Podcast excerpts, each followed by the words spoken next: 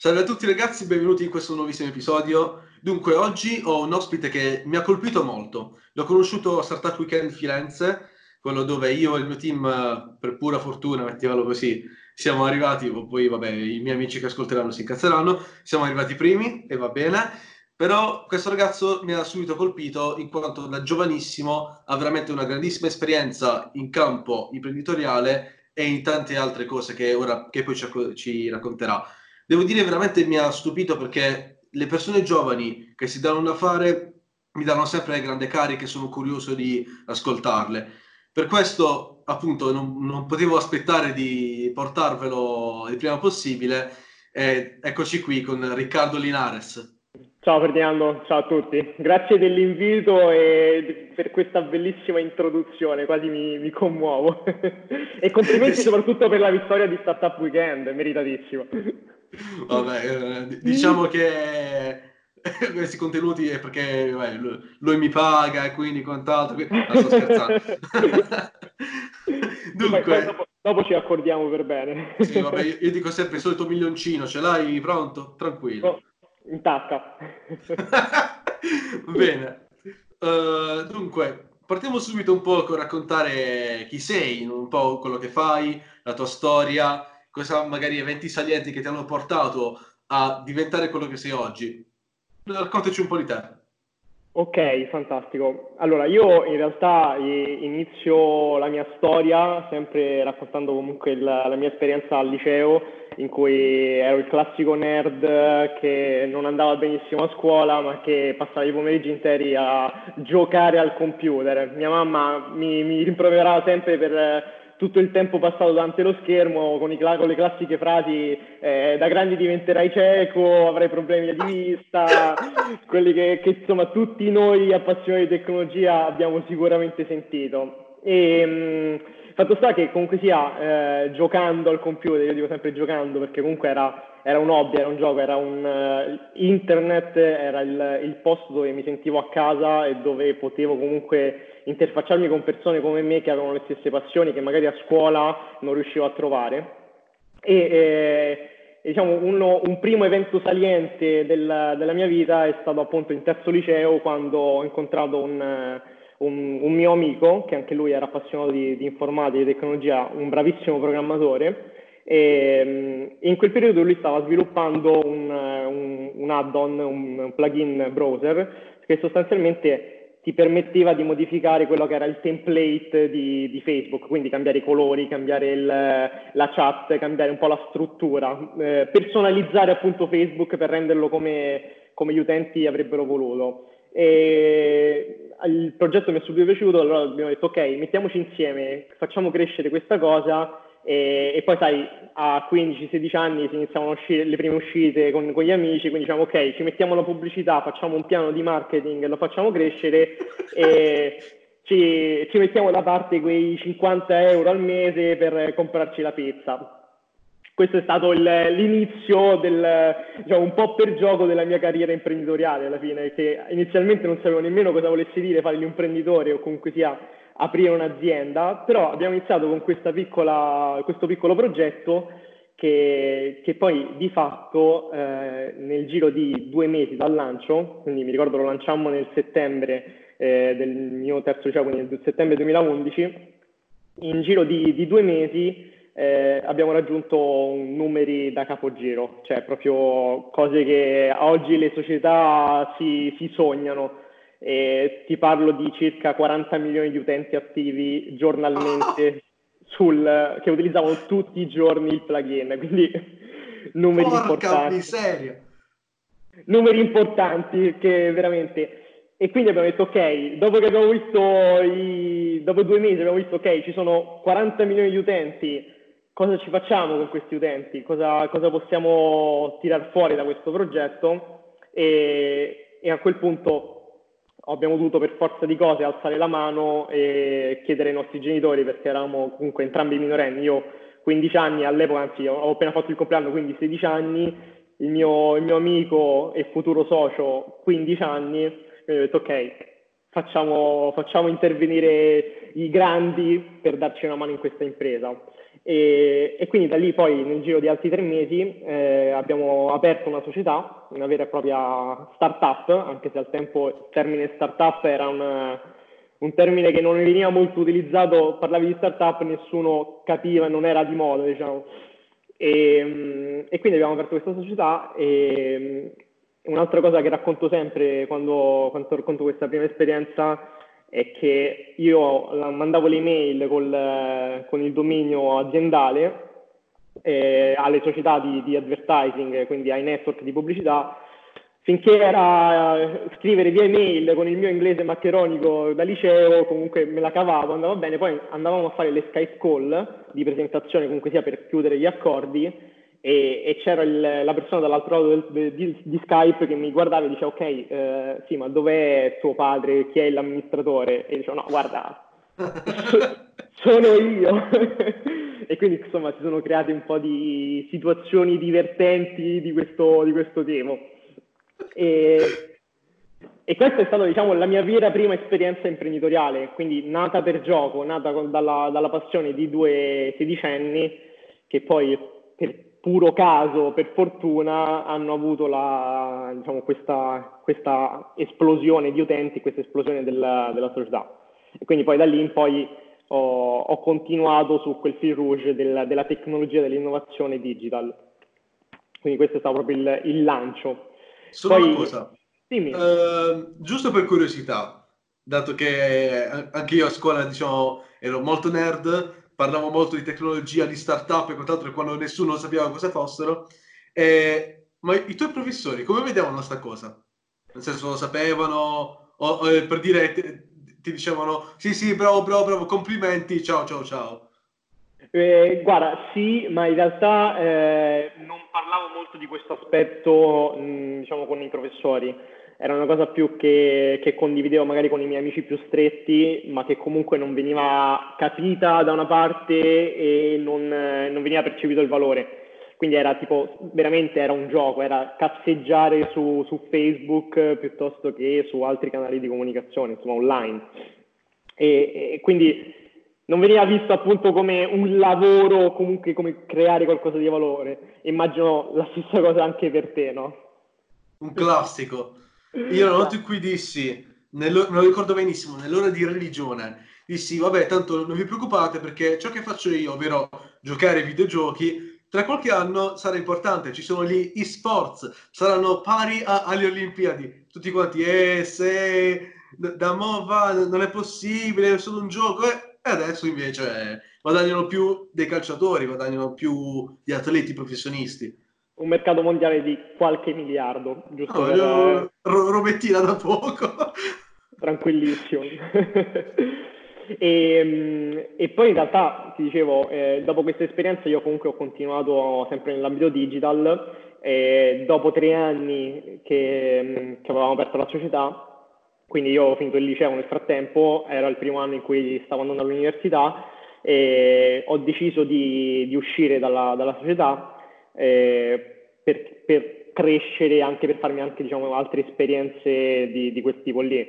Quindi sono uscito dalla società, ehm, ho venduto le mie quote al mio socio e, e dopodiché ho, ho, continuato, ho fatto degli investimenti in, in, in, altre startup, tra cui quella che poi è diventata la, la mia seconda startup, eh, che si chiama TVKN, nome poco semplice, TWKN, e, mm, che dira- derivava praticamente da un blog di, del mio caro socio Giacomo Barbieri, e, mm, che parlava comunque era un blog su innovazione e tecnologia e eh, abbiamo collegato al blog con il quale facevamo interviste una serie di servizi eh, per le aziende, per le start-up.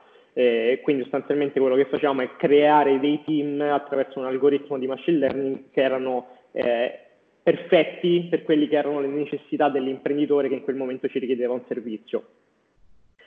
Esperienza formativa, divertente, ma non proprio profittevole dal punto di vista economico, e, però mi ha insegnato molte cose, soprattutto anche sul, sul tema del eh, avere un progetto che sia formativo, nel senso che abbia un, una testa, abbia un corpo e abbia delle gambe che, che vanno da sole, insomma, in modo tale che non devi essere schiavo della tua startup, ma eh, la startup appunto è un mezzo che tu crei per raggiungere un obiettivo.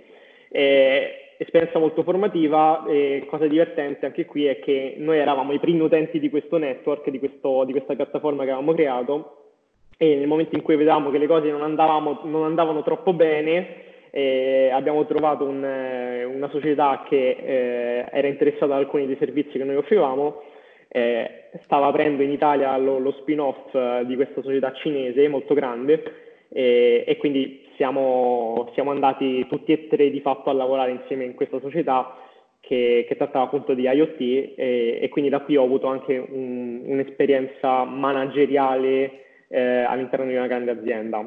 Quindi è, è, secondo me è importante per chiunque voglia fare startup, per chiunque voglia fare questo tipo di lavoro, avere anche magari un'esperienza eh, di tipo manageriale, perché eh, o lo impari sulla tua pelle, come gestire le situazioni, le imprese, le aziende, oppure veramente hai bisogno di, di, di farti un'esperienza eh, concreta all'interno di magari una big corporate che ti, ti, dà un po' di struttura, ti fa capire quelli che sono i processi e dopodiché ti, ti permette appunto di di essere più, più bravo, diciamo, eh, quando poi vai a aprire un'altra startup, comunque sia quando parti un'esperienza imprenditoriale.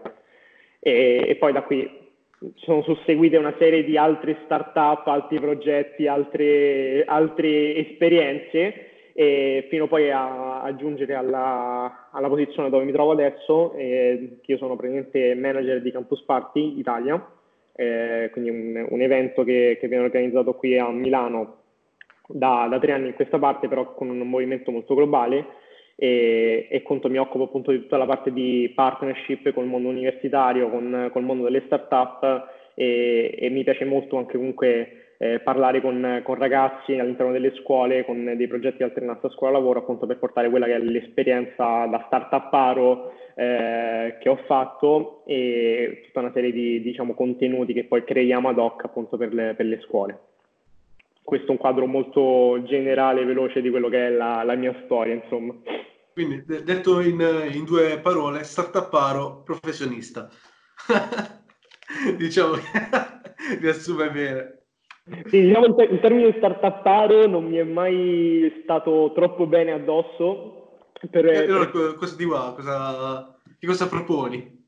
Guarda, più guarda, dico imprenditori digital perché racchiude un po' più quello che sono tutte le attività che, che faccio durante tutta la, diciamo, la, la, mia vita lavorativa, durante la mia vita lavorativa, perché comunque sia quando fai startup, teoricamente uh, una persona che fa startup si dedica anima e corpo a quella startup, io per un, un periodo ne avevo tre contemporaneamente, quindi era un po' difficile definirsi tale, insomma. Perfetto, quindi siamo andati anche oltre la normalità, diciamo.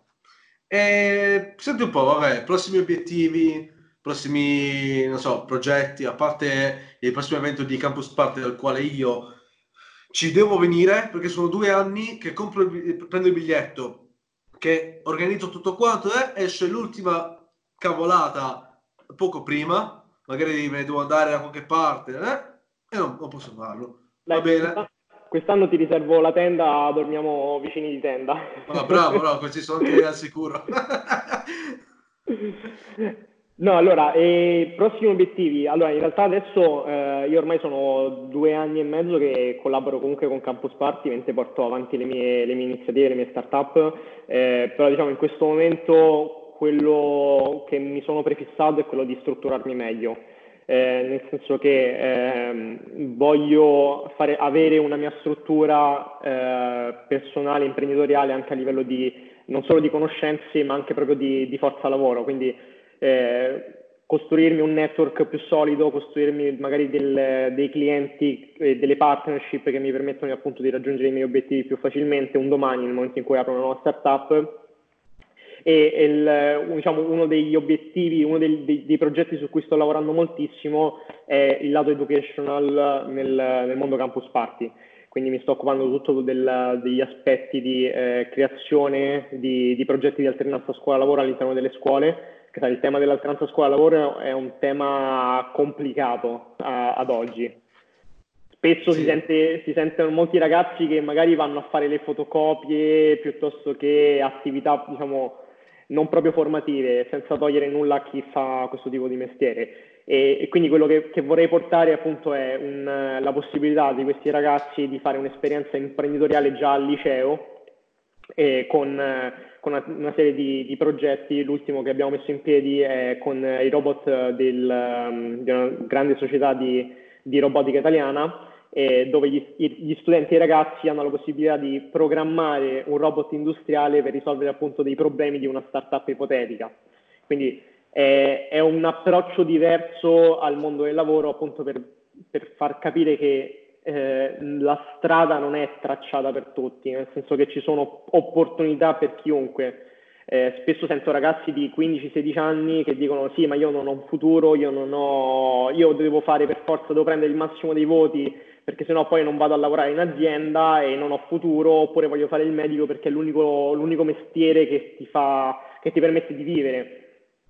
Quando in realtà è, è completamente, cioè questo tipo di mindset è, è, è completamente sbagliato secondo me. Esatto, è, un mindset vecchio. E quindi quello che, che cerco di comunicare appunto è che noi abbiamo tantissime opportunità, ognuno di noi con un PC e un po' di tempo libero può fondare un'azienda, può creare del valore per gli altri. Quindi non è, non è niente di determinato, non c'è niente di, di scritto, insomma. Guarda, Questo... io ogni volta che sento cose del genere, veramente finalmente dico, oh, qualcuno che dice le cose come stanno, qualcuno che effettivamente anche quello che stai facendo tu dell'alternanza scuola-lavoro. Io personalmente, se non fosse stato per un'alternanza scuola-lavoro che ho fatto alle superiori dove era il primo anno che si faceva alle superiori l'alternanza scuola-lavoro in tutta Italia, non sarei qui. Ed era un'alternanza scuola-lavoro basata sull'imparare su come si fa una startup. Con, uh, con poi un'azienda che ho continuato a seguire negli anni, ma cioè, io veramente dico, finalmente, questi sono i progetti belli, quelli veri, che servono effettivamente. Complimenti, ti rilascio la parola. Sì, no, dicevo anche perché se non facciamo così, cioè moriamo tutti, eh, diventa un paese morto che non ha futuro, quindi eh, è necessario creare questo tipo di progetti, fare questo tipo di attività appunto per restituire anche un po' della nostra esperienza, eh, che ovviamente anche noi, essendo giovani, dobbiamo ancora farne di, di esperienza, dobbiamo ancora mangiarne pasta asciutta, insomma per, eh, prima di, di, definirci degli esperti a, a, tutto tondo, però insomma già adesso magari che abbiamo un'età in cui abbiamo fatto delle esperienze, possiamo restituire già alcune informazioni ai ragazzi che sono di qualche anno più giovani, è, è super importante secondo me. Perfettissimo, veramente io su questa cosa ci tengo tantissimo perché ogni volta appunto che come dici tu uh, si sente un ragazzo che dice vabbè io devo fare questa cosa perché il mio futuro è già segnato. Cioè col cavolo che è già segnato. Cioè a parte il fatto che sei ancora giovanissimo e quindi la, vabbè, la maturità mentale deve ancora avvenire de- definitivamente però alla fine dei conti ci sono tante altre esperienze che ti possono mostrare quello che normalmente non vedi a quell'età o anche diciamo più avanti. Cioè ci sono tante esperienze che ti aprono gli occhi verso realtà che tu neanche immaginavi. E appunto entrare anche per dire anche solamente mettere un piede nel mondo del tech e assaporare un po' quella che è l'aria, diciamo, secondo me fa veramente tanto. Che poi il discorso è che eh, non è, non, secondo me spesso c'è un misunderstanding, nel senso che si pensa che fare startup è associato per forza alla tecnologia, quando in realtà fare, fare startup è innovazione, cioè innovare in tutti gli aspetti, cioè può essere innovazione in ambito scientifico, innovazione in ambito letterario, innovazione in ambito, cioè da, in tutti gli ambiti tu puoi portare innovazione. Ovviamente la tecnologia diventa un mezzo che ti semplifica la vita di gran lunga e che ti aiuta appunto a raggiungere questi obiettivi in modo più facile. Però l- non deve essere limitato a chi fa veramente solamente programmazione, ingegneria informatica, informatica oppure chi fa gli studi, gli studi tecnici. Anche chi ha studiato un linguistico oppure fa scienze umanitarie può creare una startup, anzi secondo me deve creare una startup per, per innovare il, il, quel settore, insomma. Perfetto, è esattamente quello che che avrei voluto dire io. Complimenti. Ci sono appunto anche a Startup Weekend, non so se ti ricordi i, i tre biotti. Sì, sì, sì, ecco. sì. Quella, quella è innovazione in ambito, in ambito food, eh, cioè in ambito aziendale, ma in, cioè, è innovazione che non, non, è limitata alla tecnologia, ma ovviamente sfrutta la tecnologia per semplificare la vita dell'imprenditore e della startup. Quindi c'è, c'è, un mondo lì fuori che da esplorare, non, non chiudiamo gli occhi perché tanto per, diciamo, per, chiudere gli occhi e per tapparci le ali c'è, c'è tutto il resto del mondo. Insomma. Esattamente. Noi sia giusto per dare un chiarimento, i tre biotti sono praticamente eh, è un progetto di questi ragazzi dove si utilizzavano le trebbie che dovrebbero essere tipo scarti dei cereali, una cosa del sì. genere. Della, della produzione della birra. Sì, della, pro... della birra, ok e praticamente utilizzavano questi scarti che in realtà scarti che sono commestibili alla fine dei conti, cioè come mangiarsi una cosa uguale all'altra non, non è un problema. E hanno fatto questi biscotti alla base di queste di questo appunto questi scarti, questi materiali. E letteralmente era un'idea innovativa perché prendeva qualcosa che normalmente andava buttato, bruciato e si fa qualcosa di nuovo. La cosa bella di questi ragazzi è qui nasce anche l'innovazione, è quella che uh, c'è tutta una filiera, tutta una strada lungo la quale si produce uh, per pa- vari passaggi birra e loro andavano a prendere gli scarti lungo questa strada, lungo, lungo questa diciamo uh, via della seta, chiamavano così, e formavano un nuovo prodotto. Questa innovazione utilizzare cose che normalmente non si utilizzerebbero mai per creare prodotti nuovi. Chiusa parentesi, torniamo a noi. Uh, dunque, uh, per quanto riguarda appunto, vabbè, ambito startup è rinomato per quanto riguarda le difficoltà.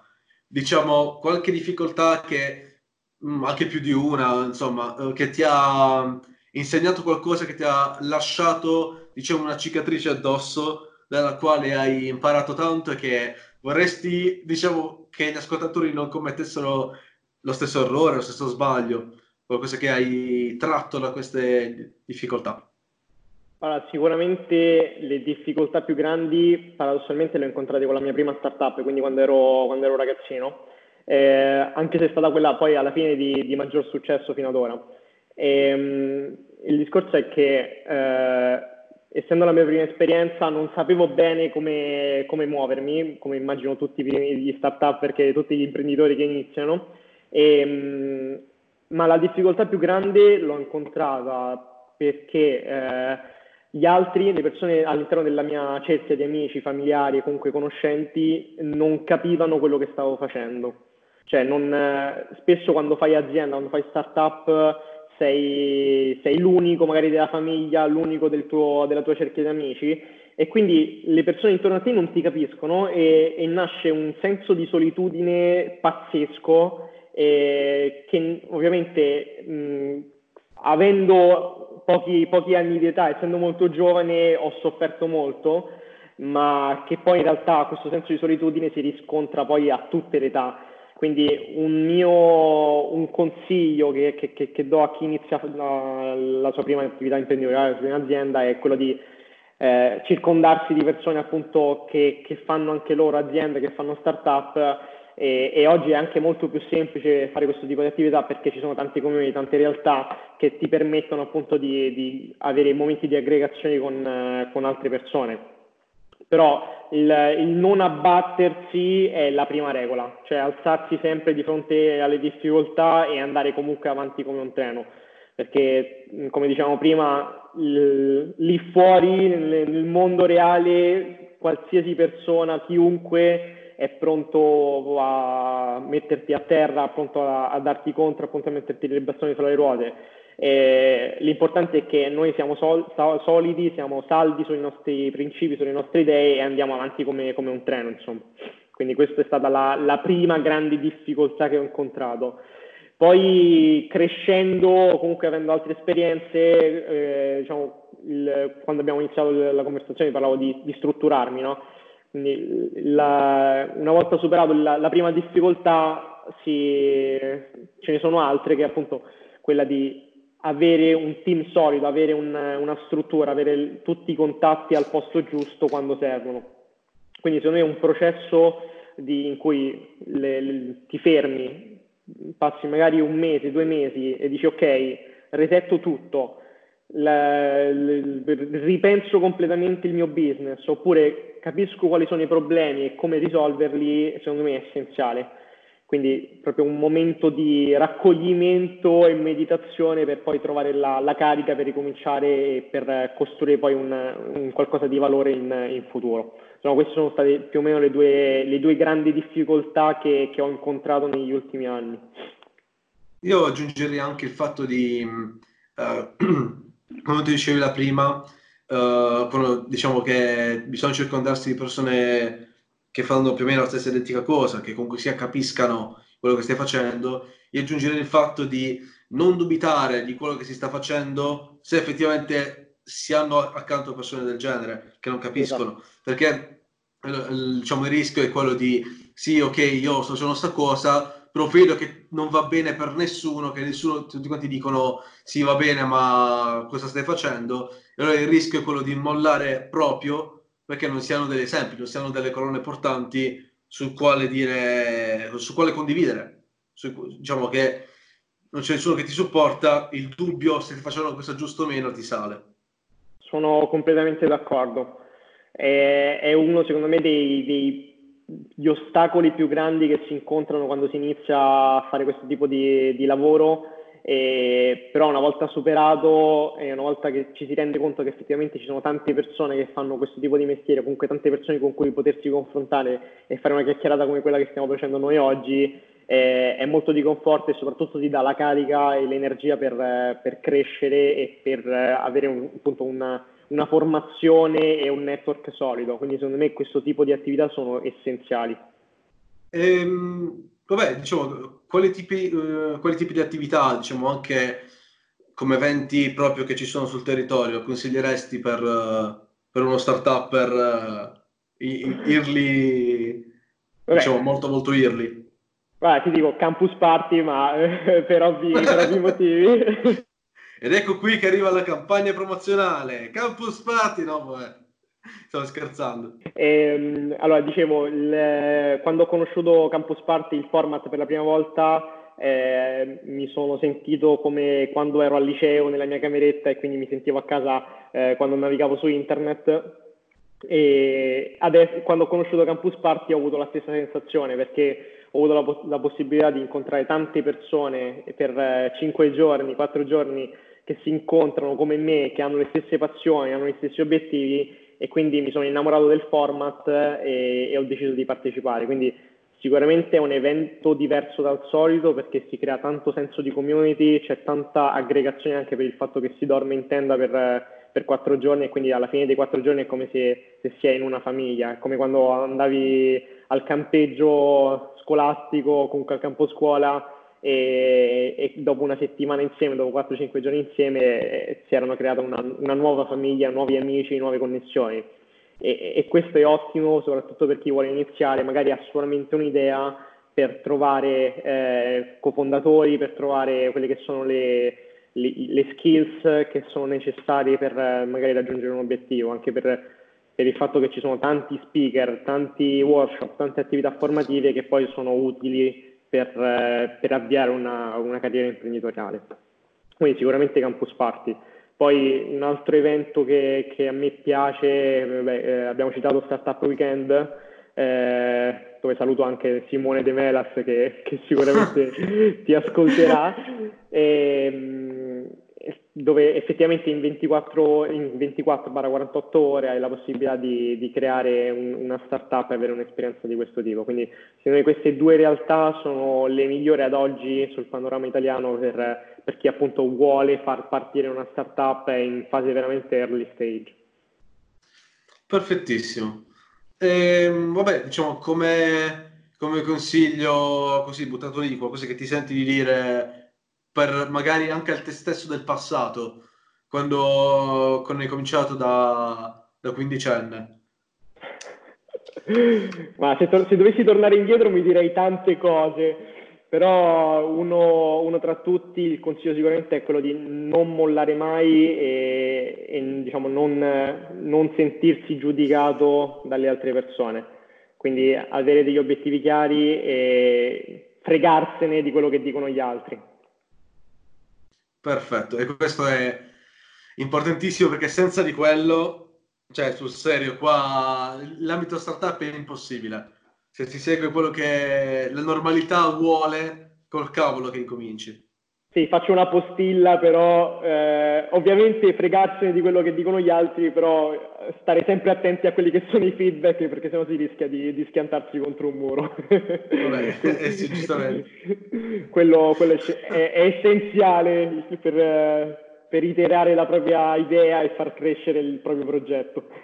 Esatto, perché ricordiamoci sempre che le critiche possono anche essere critiche costruttive e quando lo sono bisogna riconoscerle e ascoltarle, se no poi se, se, ti chiudi a tutte quante le, le critiche o comunque sia dei consigli, buonanotte. Sì, diciamo fregarsene dei, del, diciamo, del, dei feedback eh, negativi e senza, senza diciamo, l'obiettivo di, di, creare valore. Quindi non, le critiche non costruttive teniamole fuori. Esattamente. Parolacce che sono appunto alla punta di diamante di, di questo mondo, quindi quello che ti prende in giro dicendoti qualcosa di cattivo, quella è ad esempio una critica da, da lasciare stare. Poi tutto il resto magari si può andare a capire. E, ehm, diciamo una, un elemento che secondo te è importante, che contraddistingue chi ha successo e chi no, in ambito personale e lavorativo, quale potrebbe essere? Diciamo, lavorativo per quello che fai tu alla fine dei conti. Guarda, secondo me un, sia nell'ambito lavorativo che nell'ambito personale serve equilibrio. Eh, quindi non non buttarsi a capofitto troppo nelle, nelle, cose, avere il giusto equilibrio tra um, ambito lavorativo e ambito personale, trovare quello che è proprio il proprio balance per stare bene, perché troppo spesso magari si sentono imprenditori che dicono sì, io lavoro 80 ore a settimana, non ho una vita, non, eh, penso solo alla mia startup. E la domanda che mi faccio quando sento questo tipo di discorso è dico perché, qual è l'obiettivo? E, Va, be- va, bene impegnarsi, va benissimo, però è, è, giusto anche appunto vivere la propria vita e non, diciamo, non, non tralasciare quello che è tutto la, diciamo, la, la, l'aspetto personale del, di, di, questa, di, questa, vita. Insomma. Il classico Quindi... detto vivere per lavorare, non lavorare per vivere. Esatto, esatto. No, no, aspetta, lavorare per vivere, non vivere per lavorare. Ho, ho confuso le cose. Eh, questa, questa, è deformazione professionale. ah, sì. Mamma mia. Mentre, la, diciamo, ora veniamo un po' al, al punto più importante di tutta questa chiacchierata. Diciamo, la tua motivazione che ti spinge all'azione, ovvero perché fai quello che fai quando, quando ti alzi la mattina e dici, oh, ok, vado a lavorare, però vado a lavorare con qualcosa che effettivamente poi mi piace. Cos'è che ti, ti fa fare quello che fai? Allora, il, il, la motivazione principale è che io mi, mi, ricordo quando ero ancora più piccolo di quando ho avviato la mia prima startup, che mh, c'erano i miei genitori che con tanti sacrifici lavoravano dalla mattina alla sera per portare a casa lo stipendio, per portare a casa comunque il, il benessere mio e di mia sorella. E, e, e un po' ci ho sofferto perché eh, c'era una mancanza comunque, loro comunque incentrati molto sul lavoro, eh, non avevano magari troppo tempo da dedicare, da dedicare a noi perché appunto avevano, avevano questi obiettivi. E, e, quindi io da, sono cresciuto con, con questa idea del, del, lavoro, del sacrificio, del, del, dover spendere 40 anni di vita per, prima di, di, di riposarsi con la pensione, no? E, e quindi mh, fin da piccolo ho sentito una, una fame, un'ambizione molto molto grande e, e, e ho trovato appunto nel, nell'imprenditoria quello che era il, il, pane per i miei denti per raggiungere quello che, che sono questi, questa, per, per sfamare questa fame. E, quindi la motivazione che mi spinge, eh, citando anche personaggi famosi, è, è, è, la fame di avere successo, la fame di, di, di, dimostrare a me stesso più che agli altri che, che posso fare le cose, posso raggiungere gli obiettivi e, e, e un domani, eh, si spera, eh, avere appunto tutto il tempo da dedicare a quello che è la vita, quindi non solo il, il vivere per il lavorare, ma ehm, il lavorare per vivere, quindi quello che sono appunto gli aspetti personali. Questo è il, il succo, del, di, il messaggio che mi ripeto tutte le mattine quando mi sveglio. Perfetto, ed anche, diciamo, dal punto di vista dell'ambizione, è un messaggio fortissimo. E per questo tutto il mio rispetto. Sappio. Sì, un esercizio che consiglio è in momenti magari quando si è un po' appartati, eh, you, can, you can do it, you can do it. Cioè gridare forte e autoconvincersi che, che si possono raggiungere gli obiettivi. Perfetto, questi sono sempre le, i trucchetti del, del mestiere che si, si, fanno sempre da dietro le quinte, ma che funzionano sempre. Sì. Ne, hai qualcun altro, giusto così, giusto se ce ne hai un altro al volo. no, però se, se, adesso racconto tutti i miei trucchi mi prendono per pazzo. Va bene, ok, allora, il segreto professionale... Eh, no, è solo, solo, co- solo, una cosa che è, in realtà è molto utile, magari prima degli appuntamenti importanti, eh, non so per quale motivo, comunque alzare le braccia al cielo eh, mi dà un senso un po' più di, di, sicurezza. Quindi quando prima di salire magari su un palco oppure prima di, di fare un incontro con un cliente mi prendo i miei 5 minuti eh, in cui sembro veramente, se, se, qualcuno mi vede sembro pazzo, sto con le braccia al cielo e, e, mi ripeto che you can do it, cioè posso farcela e posso raggiungere gli obiettivi e quello mi dà la carica appunto per poi fare tutte quelle che, che sono le attività del, del caso la cosiddetta power position, eh, anche detta da Tony Robbins eh, e compagni sul linguaggio del corpo, siccome il linguaggio, il linguaggio del corpo influenza la nostra psicologia, che poi è, è vero perché mh, ci sono studi che dicono uh, non, non, tanto le mani alzate, uh, questo non lo so,